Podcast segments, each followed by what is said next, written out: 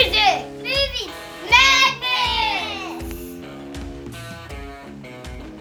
Kia ora, everybody. Welcome back to another fascinating episode of Music, Movies, and Madness. I'm your Oh. host, Glenn, and tonight we've got Ian and Martin and David joining me um, for a look back at 1997. 97, interesting. I've had a lot of time to reflect on this one uh, since made the call to do 97, and, and I reckon this is probably the end of the rock era. Mm. Um, I'm going to call boy it. bands. Was it boy I, bands? no, no, Yeah. I, I've just I've been thinking about it too, and I knew, haven't really ever thought about this stuff before. So I reckon the rock era was '68 through to '97, um, and I've got some reasons for that, but I think we'll probably explore them maybe a little bit later. Um, so yeah, fascinating year. So many really interesting, eclectic records came out we're seeing the end of the um, the Britpop phase that's sort of disappeared maybe before this, and the rise of sort of more sort of electronic acts, um, hip hop getting or moving into the next gear, um, and rock is starting to, well, it's had pretty good run. 68 to 97 is not bad, eh? But it had one or two great albums left in it. But I think this is pretty much the end of where it is. But I could be open. No, no, I think that could be, you know, it's it's an argued point anyway. So let's have a look at back and what we've thought or chosen for albums for 1997. Martin, what have you got? Well, I've gone with the Prodigy, or should I say Prodigy, because they lost the the on this album, and it just I've I've known Prodigy. bands to lose the the. They lost. They're the not the. that rocky.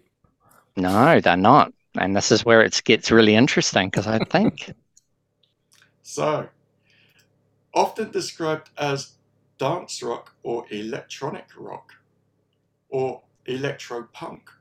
In fact, they have been known as this before as well. Um, the reason I've chosen this album is I don't think it was necessarily the best album of 1997, but I would say it was the most original album of 1997, and I still think it's, it's an amazing album because nobody, nobody sounds like this band. Um, then, now, no one's got close to the kind of sound that they make. Um, so I was going to choose the first track, but I'm not going to. I'm going to go with my next choice, which is a track called Breathe, um, which went to number one uh, in the UK and I believe in the States as well.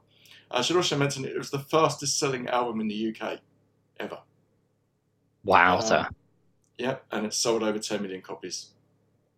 So these guys obviously had some good vibes going before that to get that level of sales. Yeah, they'd been a, a, a kind of rave act, and a very much a kind of underground rave act, and they were Mm. kind of much like the Sex Pistols. They were a band that, that you know authority and like older people generally hated, and were kind of a bit scared of, um, and they they just kind of totally played into the band's hands in that respect because that's what they went for.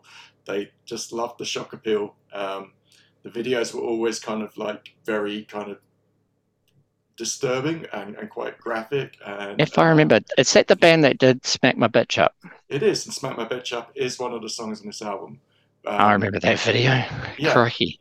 Quite interesting. Uh, that song uh, obviously got banned everywhere. Um, Which and plays into it even more. What? Absolutely. How- How can video anyone ban banned. a song? Yeah. Disgusting. And um, yeah, it, it was um, a huge hit, you know, as was the album.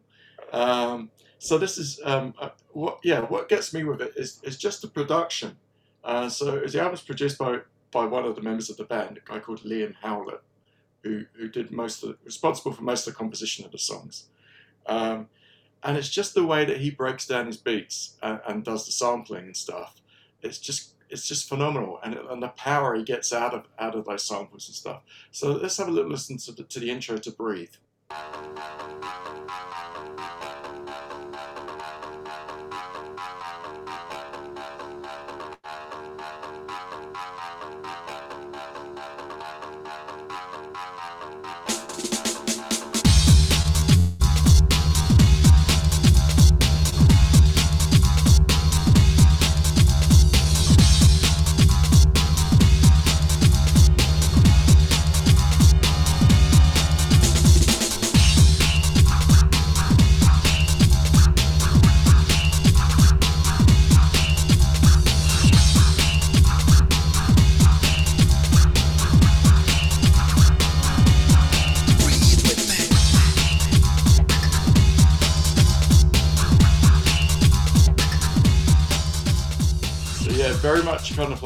Big beat kind of sound, very much like an underground kind of sound. Mm, mm. And um, yeah, um, as I say, like when that single kind of launched, and that was the second track off the album that was released as a single, um, it just kind of exploded. They were huge, huge number ones, um, uh, both both sides of the Atlantic in the US and in the UK. Um, yeah, um, it was also the first um, Prodigy album to feature Keith Flint, um, who's the one that everybody remembers, the guy with the spiky mohawk or, or, and the nose piercings and, and you know doing the weird wacky dance kind of thing. Um, but um, yeah, you know, as I say, they'd had a couple of albums before this um, that had produced big hits as well, actually.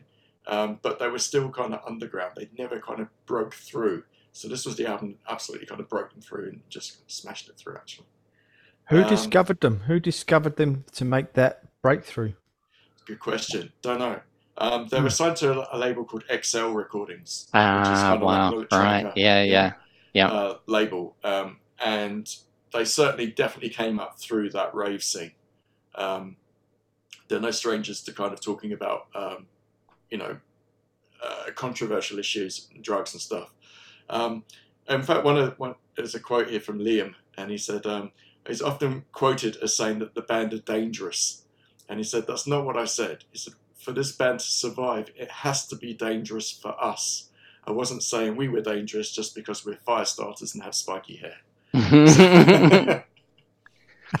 So- and and what what sort of tech was it made on? You're, you're our uh, sort of yeah, electronic professor. Ah, do you know what? It was definitely must have been. I mean, it was obviously computer music. It, it's very much done on computer. When you listen to the, what again makes makes it kind of unique, I think, is the way that Liam Howlett kind of chops up the beats. If you listen to that beat on Breathe, there, uh, there's no fourth beat. It's like one, two, three, one, two, three. The fourth beat is kind of gone. It's not there. It just stops dead. And it's so unusual to hear that in a dance piece now rather than just like four beats on the floor like all the way through.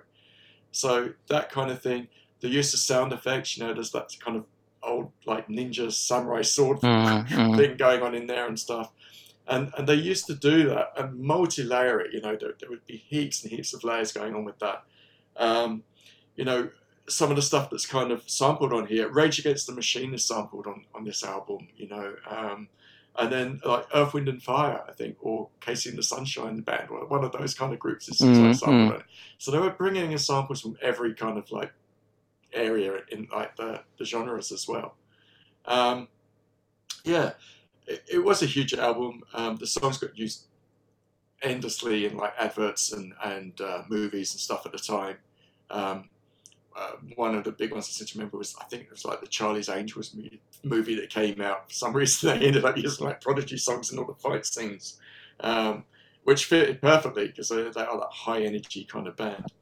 Um, so my, sec- my second piece that I'm going to play for you today is, is the big one, is Firestarter.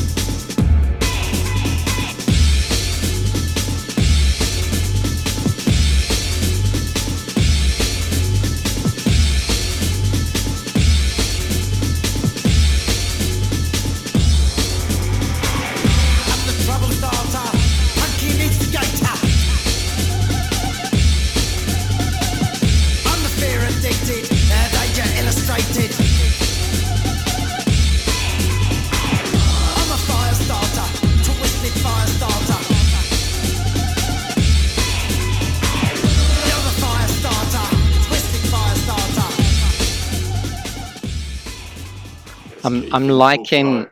I'm liking that. Twenty years later, that's what the Sex Pistols would have sounded like. There you go. You've got Johnny it's Rotten on, itself. You know? yeah, Yeah, very much so. Yeah. Um, Don't throw them bloody fire starters at me. Brilliant. Thank you, Michael Caine. I'm so stoked that he managed to make it an appearance tonight. Love it.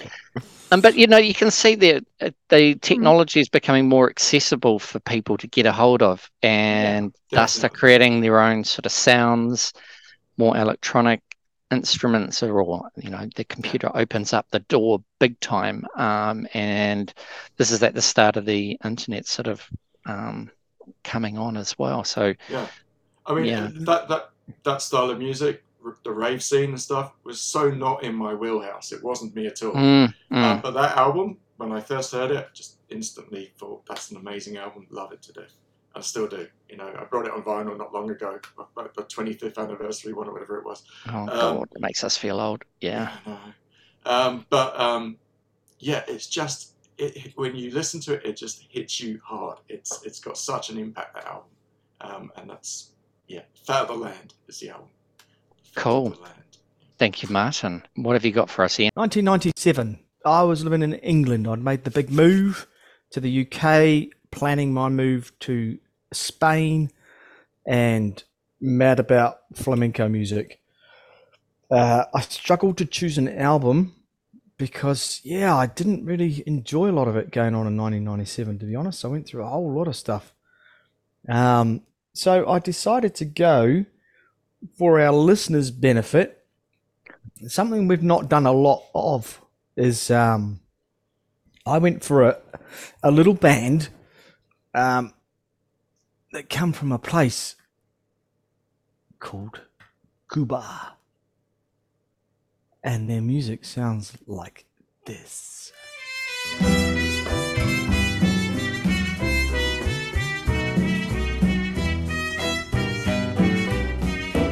Dos gardenias para ti, con ella quiero decir, te quiero, te adoro, mi vida.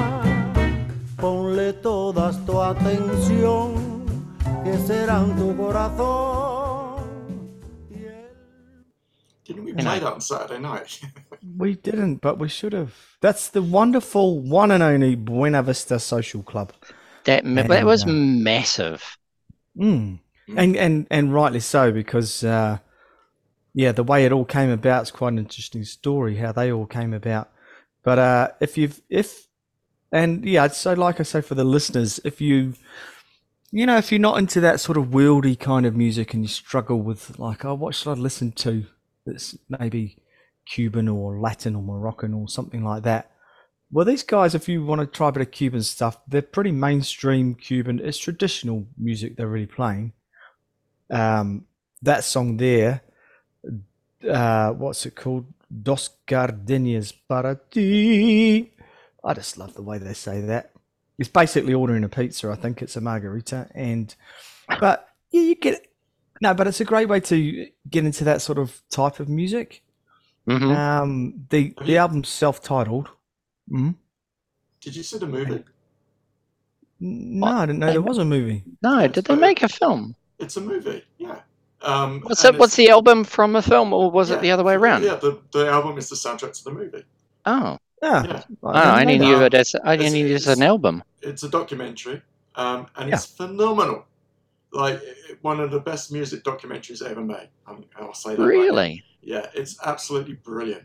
Um, and it's, it charts these guys who were like legends in Cuba back in the day, who are now like, you know, were all close to death or retirement at least, um, and had faded, their stars had faded. And it's a story of basically bringing them all back together to do like one last gig kind of thing and bringing them back into kind of fame. And that's Hmm. exactly what it did. You know, the, the movie it just exploded, like you said, and became like this huge hit movie and the soundtrack. Um, but yeah, it, it's a brilliant, brilliant movie. Uh, it's What's quite it- moving. Um, and yeah. Was it filmed in Cuba? yeah, yeah, they, they traveled to Cuba to find these guys. And as I say, most of them were in like obscurity and like hadn't been heard of in years, decades. And it's kind of bringing them all back. And, and as I say, doing this one last show. And I Fabulous. think, I think between kind of filming it and it being released, several of them did pass away as well. So it kind of made it even more poignant because they were literally right at the end of their lives, kind of thing. Um, but yeah, it, it's, it's phenomenal. Really, really good. Well worth checking out. Gosh, look at that. You learn something every day. Yeah. All right, continue, Ian. It's a, it's a, yeah. I mean, the Buena Vista Social Club is a, is a group of Cuban musicians, and they were directed by a guy called Juan de Marcos Gonzalez, and uh, who's a bit of a Cuban sort of a honcho dude in the music world, and also, which makes it quite interesting, is involved uh, with the wonderful Ry Cooder, who's we all know who Ry Cooder is, right? Yeah, Incredible yeah, yeah. guitarist, songwriter. It was recorded in Havana. Uh, it was recorded over six days, the whole album. Um, yeah, and there's a whole story of it on Wikipedia, which Martin's just basically run over there. And yeah, which is great. So I can just skip to track two. And the second song I'm going to play for you now is a, is, is a song called De, Ca- uh. De Camino a la Vereda. Oh, well done. I like rolling the R's.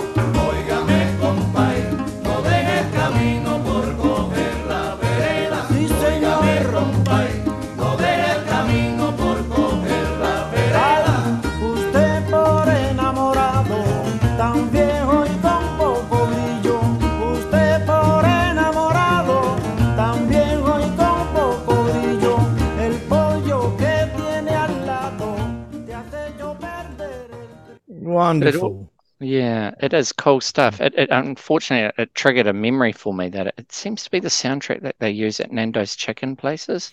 Quite possibly.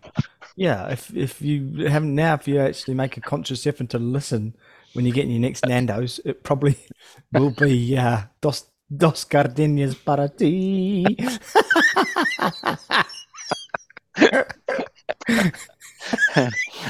How are we supposed to take this seriously, really? But uh, yeah, the point. The Say point that with a mouthful of peri peri sauce. Yeah. Dos gardenias para ti. It's uh, it's a wonderful album, and uh, I think everyone should. I think everyone should have some worldly music in their collection, and the uh, Buena Vista Social Club is a good place to start with that. I love that Latin sort of stuff, and it's it's tasty, it's palatable, it's nice to play if you want to learn something like that. If you're into your music, these guys are really nice, sort of two, three chordy stuff. Um, and this is the final song I'll give you, which is called El Cuarto de Tula.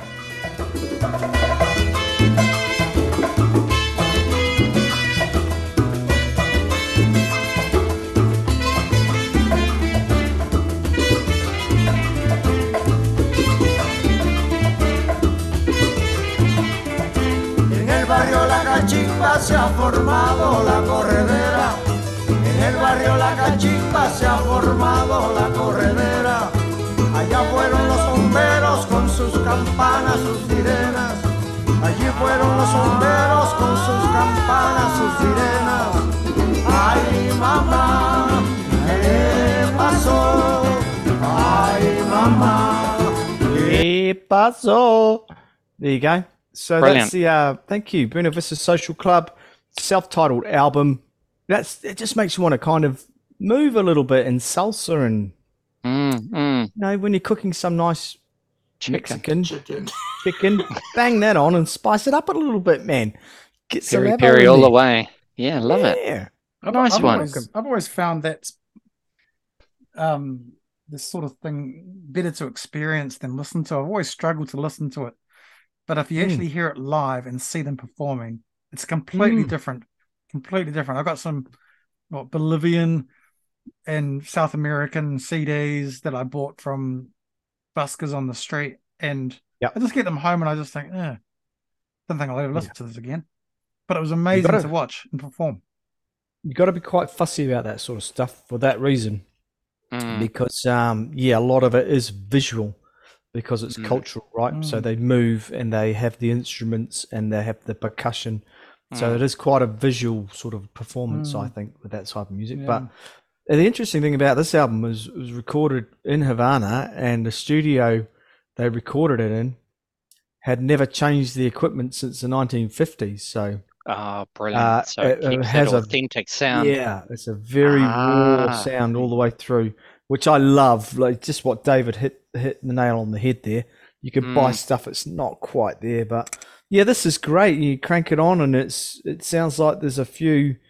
You know, the most of the music they play is is the traditional sort of guitar, uh, Cuban guitar ensemble uh, music. I can't think of the name of it. It might be three, three or something like that. But um, yeah, it's it's a cracking album. Yeah, self-titled, Buena Vista Social Club. Go and check it out.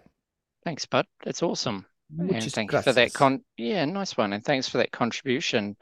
Martin, as well. Well, good teamwork, guys. Good teamwork. Right. Um, let's move on to David Chan. Thanks, dream what have you got? What what have you got for us? Um, interesting. Ninety-seven, right? We were talking about the end of rock around there. Um, no coincidence, right? Pro Tools as a self-production Mm, um tool set comes out in 99 auto tune comes out in 97 all the sort of pitch correction and i think ian you might have done Cher's um mm. famous album from 99 i I- think it was. I remember that one. Um there's something in there's something in the water there right? I think uh, there's too much of a coincidence and and all that technology hitting average joe. And um and people experimenting you know which is great um but also not so great um if you if you love rock and roll um you have to go went out went went um uh, went away from mainstream went indie went underground and then bands Hmm. like this kind of blended it with a new sound yeah Yeah. It's funny that Glenn said earlier on that computers opened up so many doorways. It's funny because they shut so many as well. They did. They did very much both, especially with the rock and the indie and uh, you know all Uh, maybe maybe rock had taken it as far as it could.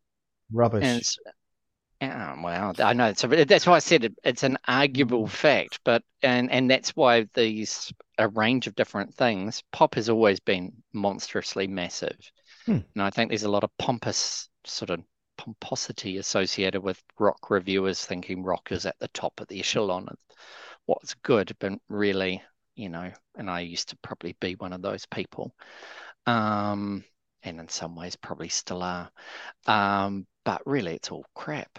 Um, whatever's good. I mean, what is the best album of a year? What a load of rubbish, really, when you think about it. Um, yeah, and sort of these other genres were sort of looked down on, like electronica and stuff like that. But as Martin said, you know, they came along and smashed the door down with, you know, Fat of the Land and stuff like that. And nothing's really been the same in the rock world. Um, well, there's rock bands, which is cool. They'll keep on going, but they're not the predominant genre like that it used to be. So what did what did you Hmm. choose, So David? this is the Verve pipe. Um, The Verve Pipe. they That's not they that's often not got the confused with band, the eh? band called the Verve. the Verve, yeah. Verve is a British Ah. rock band. Verve Pipe, American rock band. Verve Pipe, not quite as successful as the Verve. The Verve had that song "Bittersweet Symphony" that was a massive Mm, hit mm. around about That this came time. out in the same time, wasn't it? Yeah, I think so. Sonnet, that time. Sonnet was a great song too. Um, Drugs don't Drugs, work. drugs don't work. Yeah, Drugs that was Don't a Work. yeah, So I didn't review them because I've had enough people reviewing them over the years. This band, the Verve Pipe, um, formed back in '92 um, by a couple of brothers, Brian and Brad Vander Ark. Uh, it's a five-piece band. By the time '97 rocks around, actually they put this album out in '96, so I cheat a bit, but it basically hits the mark in '97. Big Oh, hits right, in yeah. '97. They, they pretty much made a killing off one one-hit wonder on this album, which is a bit unfair, but it's kind of true. Um, the song's The Freshman. You probably all heard it. It's a radio tune. I'll play it shortly. Actually, an acoustic hit song that they dug out from 1992 um, and re recorded um, as a rock tune. This band does a bit of grunge with a bit of pop, with a bit of soul, but it's it's grounded in that grunge, and you can hear it on the guitars and the in the um, effects, right? So I'll put on um, before I go to the freshman, which is their big hit. I'll put on my favorite tune from the album, which is a song called "Real." It's only a minute fifty-three. I'm going to play the first probably thirty seconds of it. Um, I just love the melody in this thing. I think it's a little bit unusual. My sister had a nursery rhyme, figurines. She'd often let me play with them. I'd set them up in different scenes. And 50 plastic army men, led by Superman, destroy the ranks of molecules. Mariana little lamb slips away and catches sister getting real, and I can too, as long as I don't make a sound.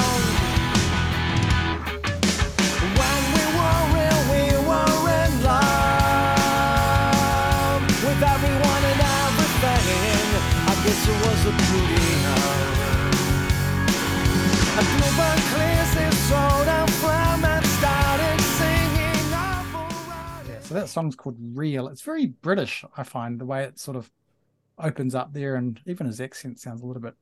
Yeah, I, I initially thought it sounded a little bit like Manic Street Preachers. Hmm. Yeah, yeah, yeah. Um. I used to be in a band called North Corner, and it sounded exactly like that. Yeah. Hmm. Yeah. They.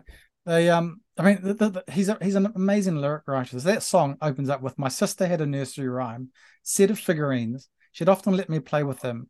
I'd set them up in different scenes. Fifty plastic army men, led by Superman, destroyed the ranks of Mother Goose, Mary, and her little lamb slips away and catches sister getting real. And I can too, as long as I don't make a sound. It's brilliant. I mean, it's brilliant, right? You know what's going on there, right? So he's his, Mm. older, his older sister's getting some, right? And he's like, I could do that too, as long as I'm just quiet about it, you know? And yeah, just, yeah, really clever. Um, totally underrated this album, and that's why I've reviewed it. Uh, everyone knows the big hit, um, The Freshman, various versions of it, the album version as well as the single version. This is my favorite. This is him playing live. He has one of those voices that gets better with age. Right? You'll know the song. He's probably about 50 now, I think, looking when this was recorded. So, yep, seven years ago. Um, it just sounds so much better. And I'm picking it up from my favorite part, which is sort of around three quarters of the way through. He does a little bit different, uh, a little bit different thing on the um, the third pre-chorus. Yeah, I'm geeking out over the song, but he goes up an octave and it just sounds great. Yeah, what you think? see what you think. tried to wash our hands of all of this and we never talk of our lack in relationships how we're guilt stricken sobbing with our heads on the floor. We fell through the ice when we tried not to slip we'd say. We can't be held responsible. She was touching her face. I won't be held responsible. She fell in love in the first place for the life of me. I cannot remember what made us think that we were wise and we never compromised for the life of me. Yeah, he really that, that when he says first place, the note he hits on place is is upwards. It's an octave up, whereas in the album and every other tune, every time you hear it, he's, he takes it down, um, and it just fuck, it's great. He's an amazing voice. This guy, um, I've never even heard of that. really. So No. this is a song. Have you guys heard I, of re- I, that? re- I I have rem- I do remember it. Yeah, no, this was this was it went to number one. It was Acoustic? Was it an acoustic no, no, hit? it was a rock Ah. rock song. Um, Right. Originally an acoustic, so yeah, in '92 he wrote as an acoustic, and then he re-recorded it for this album in '96 as a rock um, song. A song Yeah. about uh, a song about um, love triangle, two guys and a girl. She gets pregnant, so one of them has an abortion, does it tough, does drugs, kills herself, and pretty dark. And and and and and it's everything's true about that except she doesn't kill herself. So he he in 92 or 91, 92, he he's like sitting there going, I want to write the most depressing song I can possibly think of. Damn. And he does. And and he goes, Right, okay, so I've had this happen, a life experience. Right? Okay, what can make it worse? She kills herself. So the life triangle and the abortion is all real, Oh, but the part where she self harms, he just takes it that bit further, and that's fictitious. Check it out, Villains by the Verve Pipe. Right. Um, thanks, David. Um, the Verve Pipe. Yeah, I remember that song, The Freshman, but I didn't know much about the rest of it. Um, I've picked possibly what the critics regarded as the greatest album of that year, and then pompously went on to think it was possibly the greatest album of all time, which we all know is not correct. It's either one of the most or a very it's a very very good album or it's one of the most overrated albums of all time as well so i've picked ok computer by radiohead Oh, Um, that's the greatest album of all time. Oh, apparently, well, some people thought it was, even at the time. Um, I don't think there is such a thing as the greatest album of all time. No, and, and, and, you know, we've got our favorite albums ourselves, but there's no such thing as the greatest. Um, anyway, I chose this record because I was completely smitten with it back in, in 97, 98, and I haven't heard it for about 10 years. Um, so it was a good chance to dust it off and have a listen and I've found it to be remarkable. Um, yeah, loved it to bits. And so I thought, yeah, let's have a listen. 10 years, um, I haven't heard it.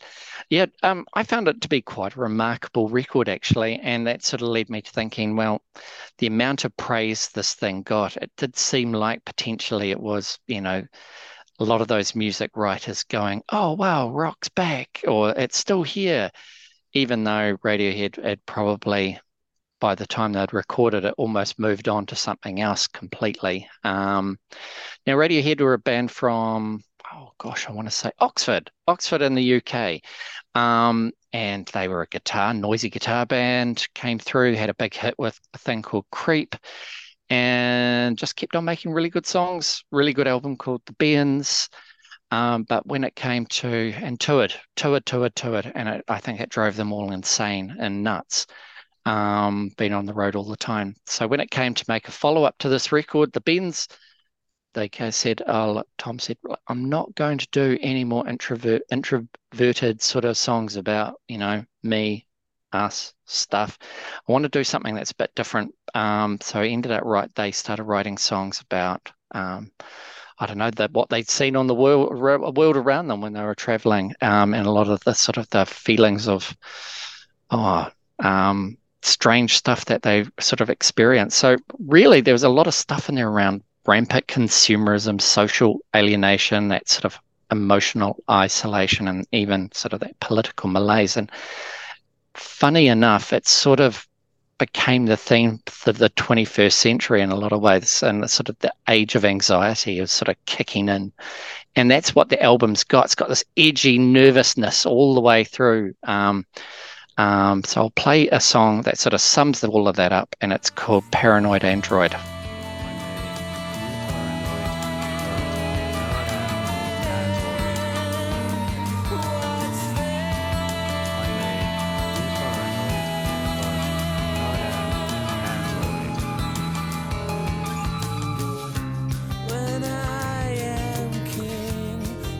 And it's a long song. This was the lead single from the album, and it's nearly seven minutes long. Um, and sort of really threw everybody off. Um, and it's kind of like the Bohemian Rhapsody of the 90s in some ways, because it's got all those different parts to it, um, which makes it a really fun listen. Um, so that was the beginning part of it. Got another part coming up. And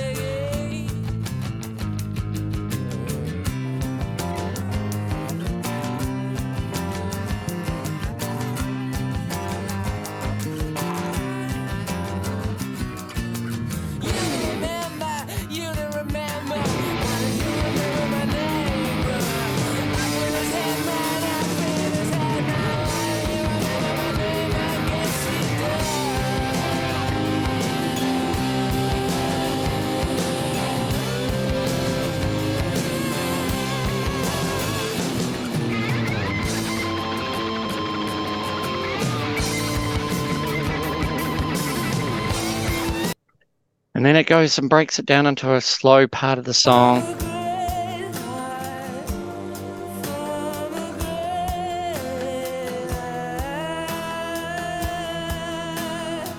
Before ending back with that rocking out ending as well.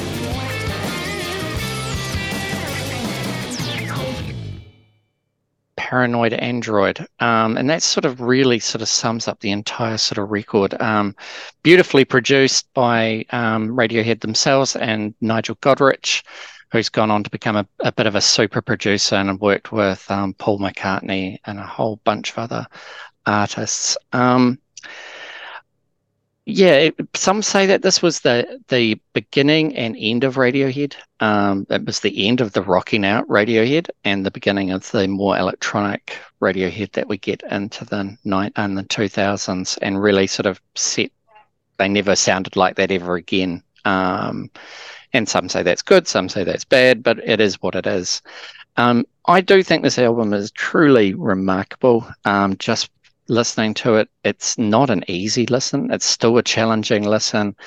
Um, musically, it's all over the show. So many influences from all their favorite artists. They were trying to replicate sounds um, from their favorite records um, and succeeded in twisting them into their own sort of thing, which I thought was pretty cool. Who Um, is Radiohead's influences? Well, in this record, they had uh, there was the Beatles from the White Album. Uh, they were um, Witch's Brew by Miles Davis. Um, there was a little bit of Pink Floyd in there, but not huge amounts. No. Um, although they, because of the album's subject matter, they got compared to them a lot, and they certainly said that they were not a prog rock band. In fact, they just make pop songs. Um, but these aren't really sort of pop songs and in the in the conventional sense. But um, Quite funny. My Yeah. son's just turned 20, and that album is one of his favorite albums. yeah, and I think Still. yeah, listen, yeah, listening to it now, I think the things that it's talking about, um, you know, much like the Dark Side of the Moon sort of stuff we've talked on in the past, are those sort of feelings of anxiety and angst that we have, and I think it's got worse in the 21st century. So this was all in '97, before the internet age. And in fact, the title of the album is called OK Computer. And how many times we go, Hey Siri or Hey Alexa? Um, we are surrounded by it. Um, and it, and In my it's sort house, never. of- There's the answer. hello, hello, teapot. Um, and I, I just think it's an, it's remarkable. Um, yeah, I can hear some people's criticisms. Yeah, it's whiny, um, and that's true in many, possibly. But you know, Thom Yorke's got a unique voice. It was the first album that he was super proud of, um, and that says a lot. Obviously, the horrible perfectionists, which is not good for mental health, and I think it shows in the record as well. Um, but uh, yeah, truly, I think it's remarkable and it's really diverse and dense. Um, I'd love to actually hear it on some a really awesome gears, you know, like we did with the Dark Side album. Um, so I might have to give old Soundline a call and say, hey, do you mind if I come and have a listen? Well, I hope everyone's enjoyed looking back at some um, interesting um, albums from 97. We've had a bit of diversity here tonight, which has been really cool. All right. So let's end this. Have a good time listening to all those 97 records, everyone. Um, and we'll see you guys um, for another fun episode of Music, Movies, and Madness another time.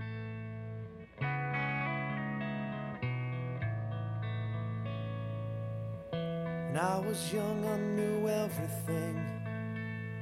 She a punk who rarely ever took advice. Now I'm guilt stricken, sobbing with my head on the floor. Stopping baby's breath and a shoe full of rice. No, can't be held responsible. she was touching her face. I won't be held responsible.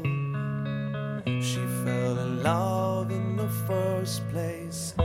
For the life of me, I cannot remember what made us think that we were wise and we never compromised. For the life of me, I cannot believe we'd ever die for these sins. We were merely freshmen.